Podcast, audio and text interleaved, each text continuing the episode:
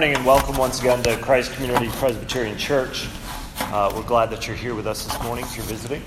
Uh, and uh, we are continuing a series in the study of uh, the Gospel of Mark. Uh, last week, uh, we, in our study of the Gospel of Mark, we introduced or were introduced to the disciples. they're calling the first four disciples Peter and Andrew, James, and John as they were fishing by the sea uh, of Galilee. And we're remaining in that area, but in very Markan fashion, we are jumping ahead. We're just kind of cruising. We've called the disciples, and now we're rushing into ministry. And the next scene that we have here is in the synagogue in Capernaum. So they go to the town of Capernaum, and they are ministering, or Jesus is speaking at this synagogue. So with that, let's turn to the, the text. You can find it in your bulletin, um, and or you can look in your Bibles uh, to the Gospel of Mark, chapter 1, uh, and we'll be looking at verses 21 uh, to 39. 21 to 39. So, hear God's word. And they went into Capernaum, and immediately on the Sabbath he entered the synagogue and was teaching. And they were astonished at his teaching, for he taught them as one who had authority and not as the scribes. And immediately there was in their synagogue a man with an unclean spirit, and he cried out, What have you to do with us, Jesus of Nazareth? Have you come to destroy us? I know who you are, the Holy One of God. But Jesus rebuked him, saying, Be silent and come out of him. And the unclean spirit, convulsing him and crying out with a loud voice, came out of him. And they were all amazed, so that they questioned among themselves, saying, What is this?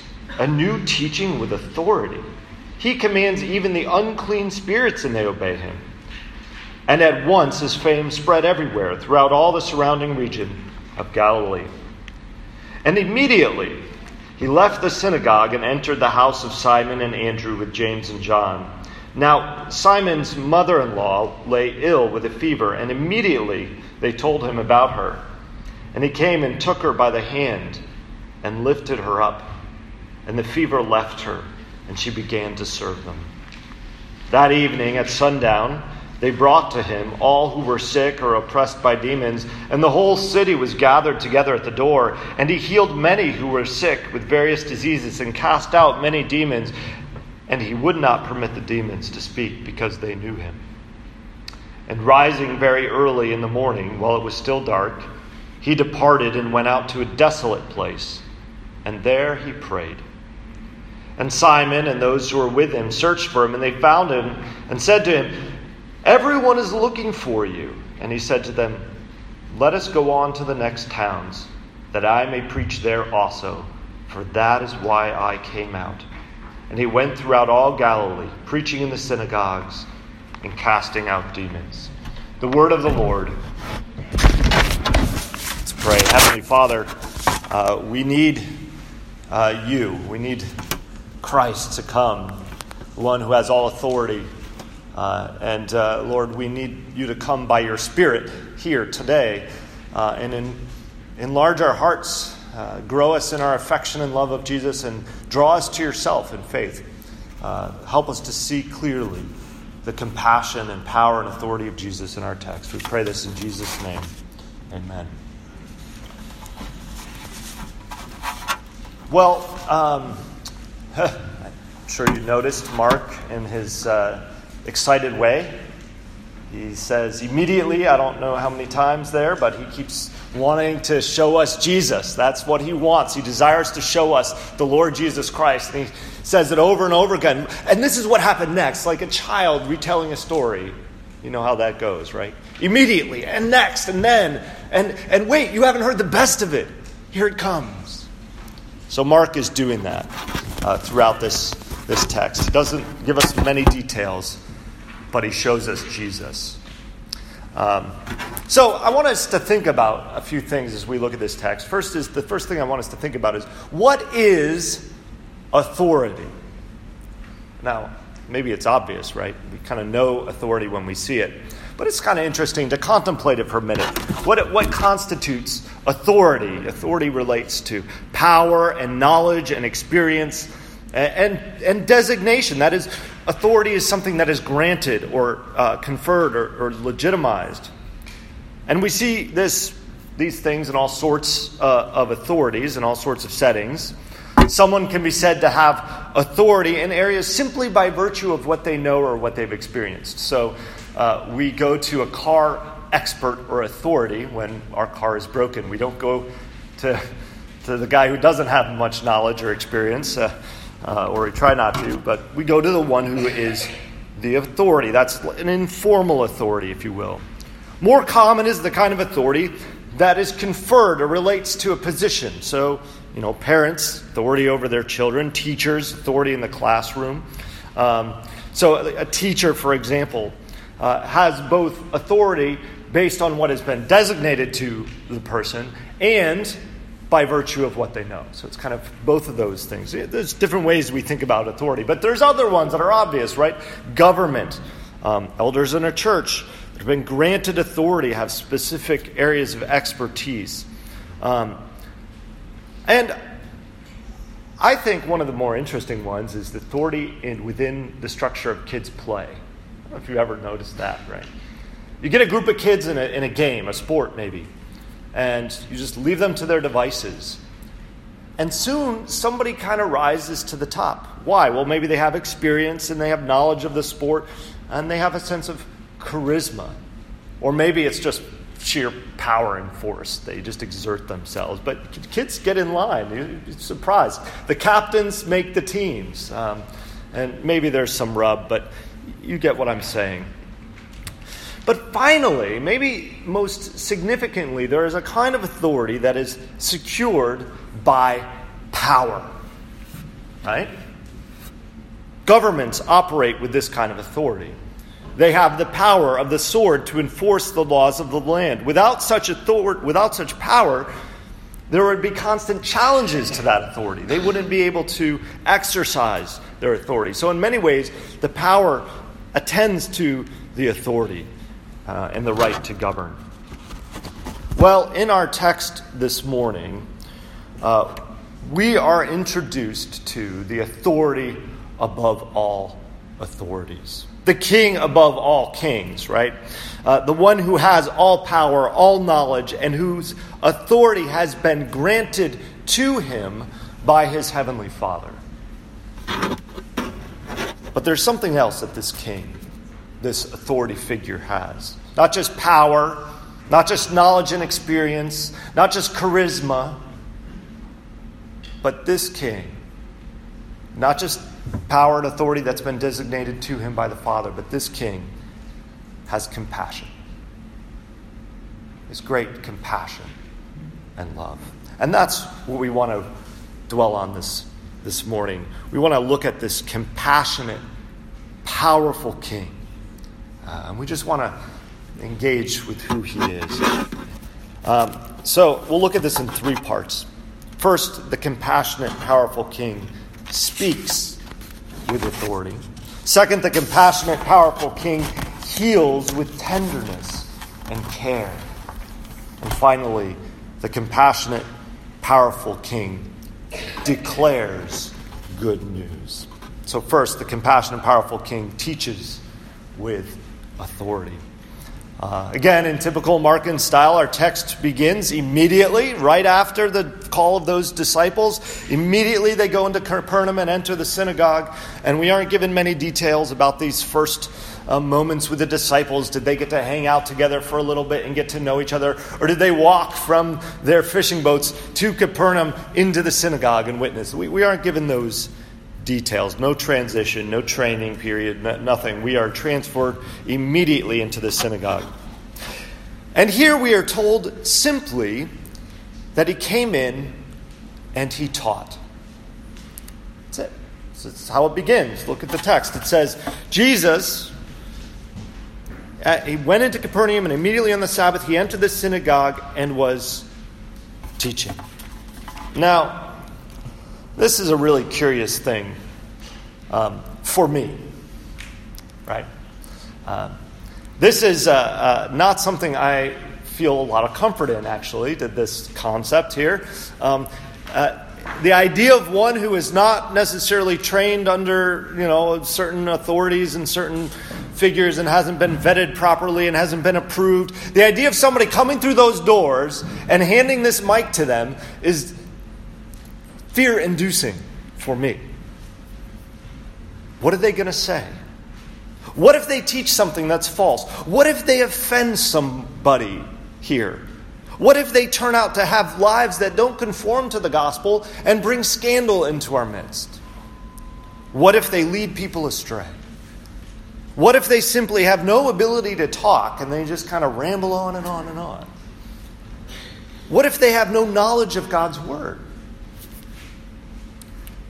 See, as elders uh, and as a minister, those who've been granted some form of authority are called to guard the preaching and teaching of the word. And so, this kind of freedom in a service, to me, seems very dangerous. Now, I recognize fully that there are traditions with a little more flexibility, right?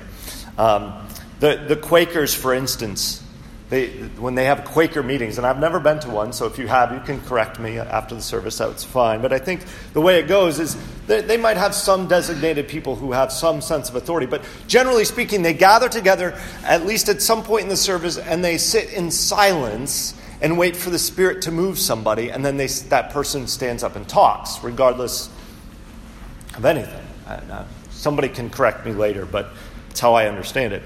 Now, the synagogue wasn't a Quaker meeting, right? Um, there were elders, authorities that who oversaw the synagogue and its service. And there was a tradition of inviting prominent learned guests to come and to read from the law and to give interpretation of the text. And we see this later in the book of Acts. We see this throughout the ministry of Jesus. Paul would often go, right, into the various synagogues. That's how he would start his ministry in a various area. He would go into the synagogue, and as a teacher of the law, they would invite him to come and to read the text and to share his thoughts. Jesus, similarly, through as the ministry of Jesus goes on, he would go into the synagogues. But part of what would happen in that is that as the text was expounded, then the, the people in the synagogue, particularly the leaders of the synagogue, would question the man who just spoke. So it was more, how, how do you say, it was more of an opportunity for them to share and then be challenged. Um, and now, at this point in our text, Jesus hasn't done much, but I think he has garnered a reputation uh, throughout the town. Um, Mark, we have very little detail, but in the other Gospels, it seems that he's already been teaching and healing throughout the vicinity of Galilee. We even get a sense of this early in the Gospel of Mark in chapter 1, verse 14, where it says, we, we, where it says Jesus went and proclaimed the gospel of God, calling people to repent and believe. And that's chapter 1, verse 14. So when Jesus entered the synagogue here in Capernaum, there was likely an intense curiosity about this man who was a new teacher, prophet, person who performed miracles in their midst. And they wanted to know what he had to say. And they were ready to respond, to question, to ask him. So when you said X, what did you mean? Um, as somebody who had to be uh, questioned in front of a large group of um, men at a presbytery for many, many hours um, over every detail of my theology, that's an intimidating thing, right? Like to stand up at front and be grilled. And, and my guess is that's what they had in mind. They wanted to hear what he had to say and then respond. But what we're told in the text is that they, when Jesus spoke, that they were astonished. They were astonished at his teaching. For he taught them as one who had authority that was not like the scribes. Now, who were the scribes? Of course, the scribes were the most learned men. They were the ones who transcribed the law. They were the ones who knew the details. That there was a sort of legal question concerning what was in the Torah. They were the ones you would go to. They were the ones who had probably some scribes on the leaderboard of the synagogue that would oversee the, the, the, the teaching of uh, the synagogue, they were the authorities in many ways for that local synagogue. And yet, here it says that when Jesus spoke, he spoke as one who had authority. He spoke as one who knew his mind. That was, he knew his mind in such a way that he knew and understood the mind of God. We, we talked earlier uh, in our Sunday school class about the two natures of Christ. We are talking about that does Jesus have one will or two? There's a test. It's two. It's a human will and a divine will, right? Uh, we see this in the Garden of Gethsemane. You can go look at that. But for now, just, just think about this idea that, that God, he spoke, though, as one who knew his mind, which was the mind of God himself, who spoke the truth in such a way that it came across as not just the word of the Lord, but his word. It's radical.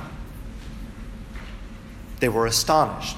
They were flabbergasted at this man who taught with authority that could only be granted from heaven itself. So it was in this context of this uh, exercise of divine authority that Jesus is now confronted. But not by the teachers of the law. That was what it was expected. In fact, later in, uh, or in the other Gospels, uh, later he'll go to Nazareth, his hometown, and he'll speak with authority in the synagogue.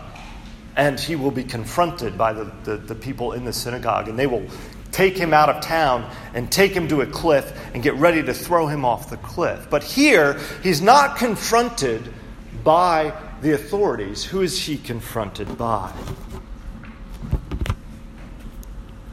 He's confronted by the one who from the beginning has been trying to take and wrest authority and power and control away from him. He is confronted by the evil one through a demon who has possessed a poor man. We see this. This man comes in possessed by an unclean spirit. He came into the synagogue and he confronted Jesus. Now, that's a really significant point in this because I think sometimes Jesus will confront a demon, right? He'll come to somebody who's demon possessed and cast out that demon. He makes a confrontation with the demon. But here, the demon comes to him. Do you notice that? He comes into the synagogue with the express purpose of challenging the authority and the power of Jesus. It was a battle. Now, we don't know much about this demon possessed man. Maybe he was well known by the townsfolk. Maybe this was a recent occurrence. We aren't told. We don't know. But we get a sense of the helplessness of the people to address the issue here and elsewhere in Scripture. You'll remember later in the Gospel of Mark, maybe, if you remember this, there was a crowd of people, including the disciples and the Pharisees, and they were crowded around a man and his son, and this demon was possessing the son, and the son was being cast into flames by the father, by the demon, and the father was at his wits' end, and nobody could cast out the demon. There's a sense of helplessness. You get a little bit of that here. Um, once they, you see it in verse 27 where they said, and they were all amazed and they question among themselves, What is this? A new teaching with authority. He commands even the unclean spirits, and they obey him. Meaning, we don't have that power. So here's this man possessed by this unclean spirit. And this is a hard thing for us to imagine because the concept of a demon or an unclean spirit, uh, unclean spirit possessing somebody is fairly foreign. Um, I, am not saying it doesn't happen ever, it, it, does, and we have records and accounts of people uh, who have either been possessed or have witnessed it over the course of history, but it's a, it's a, it's a rare occurrence, to say the least, right? And I think it was a fairly rare occurrence here except for this moment. Think back to the Old Testament. There are a few moments where it seems that evil has possessed somebody. You can think of Nebuchadnezzar has made a wild beast, but that's the Lord who did that to him. Uh, there's a witch Um, there's various situations, but overall, demon possession is not a common occurrence. But here at the time of Jesus, there seems to be rampant demon possession. He goes around, the disciples go around casting out demons. Jesus goes around casting out demons. Here we're faced with this demon. Why? Why all of the sudden is there this sort of ramp up of demon possession? Because they have an ultimate goal, don't they? The evil one has a goal. Goal is to thwart Jesus in any way possible, to wrest power and control and authority from him, ultimately to destroy Jesus. That's the goal. So I think when these uh, uh, this demon possessed man comes in, it is Satan attempting to show that he is the one who has power, that he is the one who has authority. And he challenges Christ and his authority. He is saying to Jesus, Look what I can do. I control people. Look what I can do. I can get an entire city to cry out, Crucify him. The evil one wants the destruction of Jesus. So, here in this synagogue, these powerful minions of the evil one confront him. What have you to do with us, Jesus of Nazareth? Have you come to destroy us? I know who you are, the Holy One of God. now, it's interesting. Uh, on the one hand, we can read this text as fear, right? But I think it's a confrontation. It's an opportunity for, for Satan to flex his muscles. It's an opportunity for them, that is, the evil one and his minion, to call out Jesus, to mock him, to challenge him. they know who he is. They know better than the Galileans who he is. He's the Holy One of God. And their entire aim is to overcome it and destroy it. So this demon comes to challenge the authority of Jesus. One commentator noted that the structure of the demonic address is a common challenge formula found throughout the Old Testament follows a regular pattern.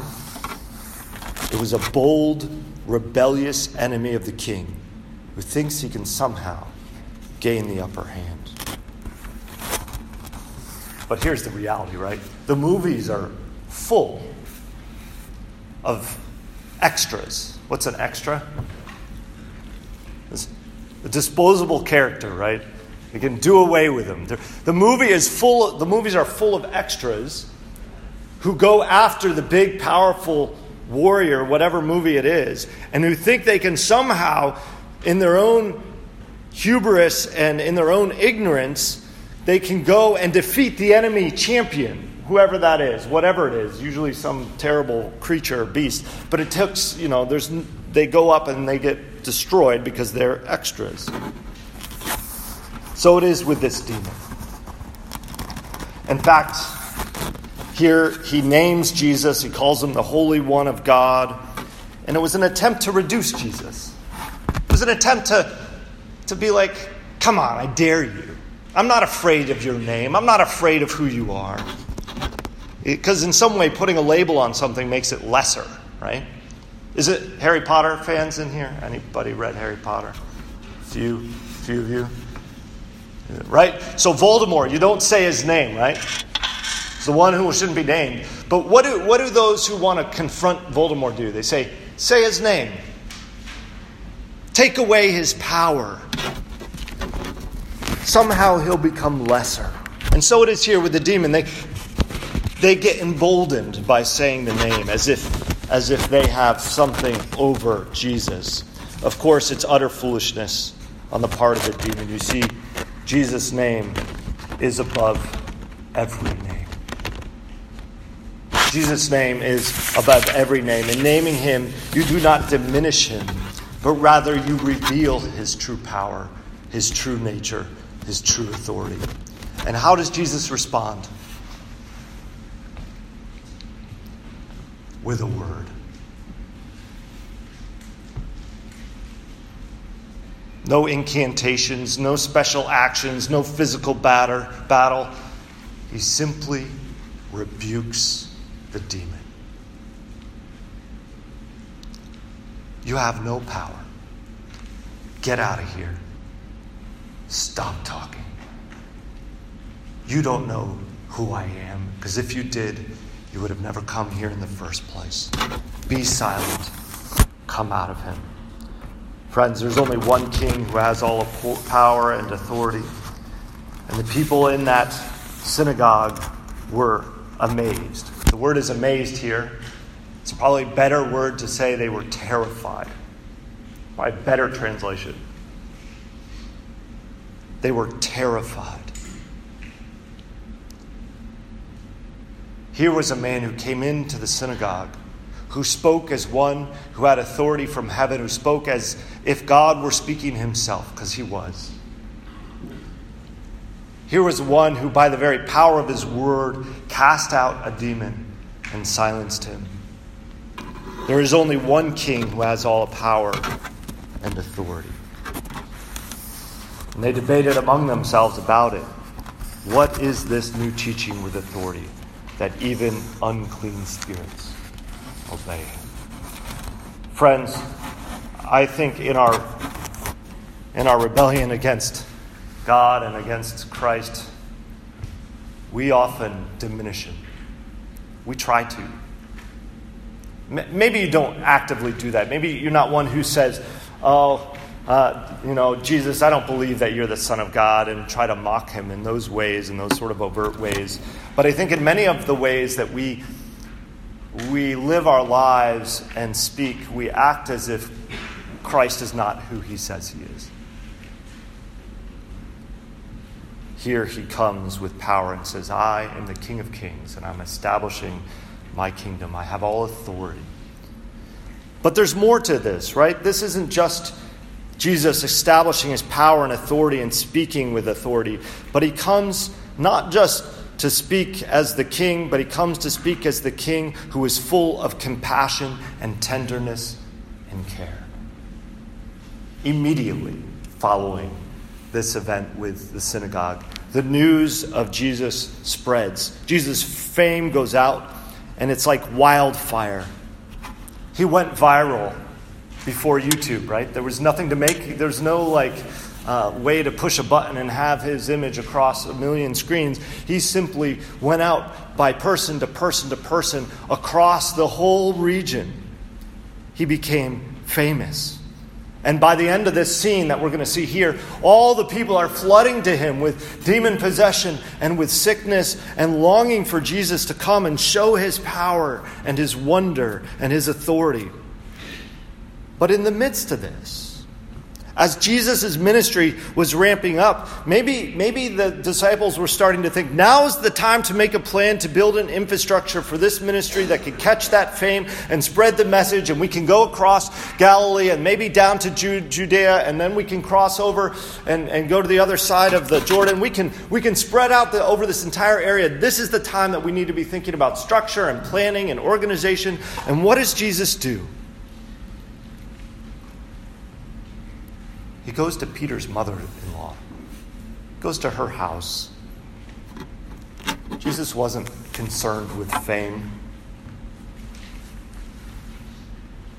Of course, he wasn't. Of course, Jesus wasn't concerned with fame. He left the realms of glory. He didn't need fame, he had all of it. But he left those realms and entered the wilderness. He took on flesh. He humbled himself. He wasn't concerned with the fame. So, what does he do? He goes to the house of the suffering woman. He was concerned not with numbers, not with groupies. He was concerned with people. He had a deep compassion for those who suffered and for those who were lost for those who are weary, for those who are sick, for those who are oppressed. And we get this intimate picture of love and compassion. Jesus goes to Peter's mother in law who had a fever. Maybe Peter had said something to Jesus. I just wanted to let you know. Maybe you could pray for my, my mother in law. She's sick. I don't know. Maybe Peter's wife came running to the synagogue and said, Peter, you got to come home. My mom is sick. Maybe Jesus just knew. We aren't told. But Jesus goes to her bedside, puts his hand in her hand, intimately reaching down and touching her, showing love and care. Just as Jesus would cry with Mary over the death of Lazarus, or all those times he would sit with the sick or with the dying, heal them, or whether he was eating and rejoicing with sinners or celebrating weddings. Jesus was cared about. Was Jesus cared about people. And he was intimate in their lives. The Lord of glory and King of kings stooped to the bedside. Never too busy, never too glorious. And in love, he healed her and raised her up. And the response of the woman was maybe, I don't know what you think of it. it here it says, uh, uh, she began to serve them. And I don't know. A cynic might say Jesus selfishly healed her to get a meal from this woman. I don't know. I think only a cynic would see this service of this woman as anything other than the overwhelming gratitude of one who has been touched and healed by the King. And ought that not be the response of all of us?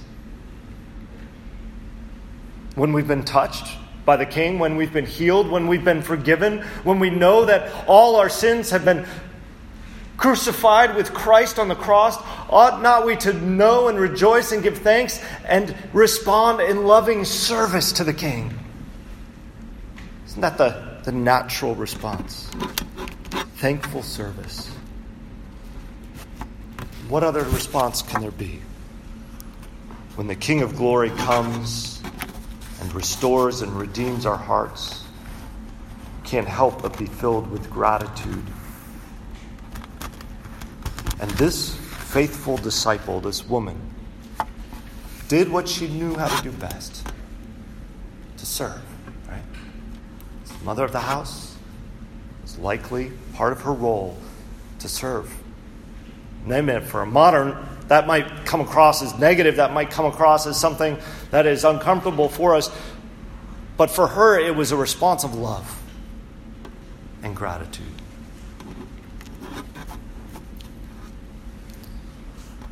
And then Jesus turns to the crowds. The crowds come.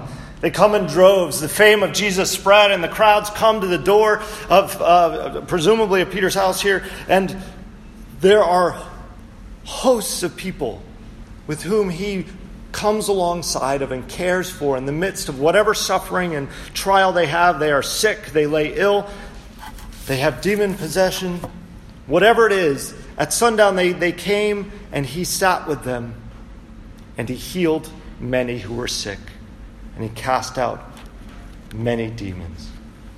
And then there's this curious little line. It says, And he would not permit the demons to speak because they knew him. So I didn't mention this before with the previous demon, but there is something here that Jesus is holding back. He's holding it back because later on, when, when his time to go to the cross comes, he will reveal it more fully. He will say, The Son of Man must be lifted up, he must die at the hands of uh, the authorities. He'll say that later in the Gospel of Mark in chapter 8, but here now he's saying, I am the one who is in charge, I have authority, and you are not the one to reveal me. I am the one to reveal myself. And so he shuts up these demons. But the emphasis of this little text is on the care that Jesus has for the physical needs and concerns of the people. Just earlier, we were talking about how Jesus is not uh, only God or kind of presenting himself as man, but not fully man, but that he is incarnate. Uh, he is uh, the God who came and took on flesh. Why? Because we're in enfleshed people. Because we're not just disembodied souls, but we have physical problems that reflect the fall, right? Every illness, every sin, every uh, pain that we feel in this life is an effect of the fall. And when Jesus came alongside those physically hurting people, he was saying, I care about you, not just your soul, but I care about your whole being, body and soul. And I want to show you that my kingdom is coming, and there is a time coming when there will be no more tears, there will be no more sorrow, there will be no more pain and sickness and death.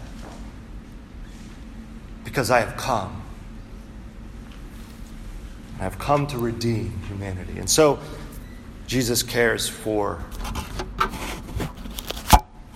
these sick and hurting people. But that isn't all of it, right? It's not just about meeting their physical needs. This brings me to my final point in conclusion. The compassionate, powerful king declares the good news. It says, rising early, he went while it was still dark out into the desolate place. This should be uh, an interesting point here because the very beginning of the Gospel of Mark, he spent a lot of time in the desolate place. John was preaching in the desolate place. He was baptized in the desolate place. He went off into the wilderness and was tempted by Satan in the desolate place. And now he goes into a desolate place in the area of Galilee. And what does he do? He prays. He prays. Why? Well, Jesus had all the power and all the authority and all the glory. And he knew that in some sense he had the right to heal everybody. He could go around the entire countryside healing every single person of every ill. He could march into Jerusalem and wrest authority away from all uh, those who uh, were uh, in opposition to him. He could push out Rome. He could do it all. But that was not his mission. He went into the desolate place, place where he's reminded of his frailness and humanity, of his calling, of his mission to do the will of the Father. What was the will of the Father? The one who had given him and conferred on him authority and power? The will of the Father was that he would go to the cross and die receive the judgment that we deserve. And his mission was to go and proclaim that good news. That was his mission. And so, all those hordes of people that were coming to him, that was a temptation for him to take and wrest authority from God himself and to say, I want to do it my way. And he said, No, I'm going to follow the way of the cross. I'm going to put myself in the shoes of the, the broken and the hurting and I'm going to suffer and I'm going to die. And I'm going to proclaim that good news, the cross of Jesus Christ, to a world that needs to know their sins are forgiven. The physical body is part of us, but the most important thing that Jesus wanted to communicate was the good news of salvation through the redeeming work of the cross. As we close, as we think about this, I just want to ask a, a really basic question, which is how do we view Jesus? How do we view him? Do we see him as the one who can fix all of our ills, our physical ailments, as the primary issue? If, if, if you just give me money, if you just give me a good job, if you just fix my illness, whatever that is, if you just heal my relationships on earth, if you do all those things, I'll see your power and I'll believe. Everything will be good. Jesus says that's, that's not the primary thing, that's not the fundamental thing. How do you see Jesus? Do you see Jesus as the one who comes into our lives as the compassionate Lord of heaven and earth, who reaches down and says, I will be intimate with you in such a way that I will identify with you in your suffering and I will die for you. And I will save you from your sin. How do you see Jesus? May it be our, our vision of Jesus would be expanded to the place where we see him as the Lord of glory, the one who has all authority and power, but who comes with compassion to lay his life down for us and die for us. Let's pray. Heavenly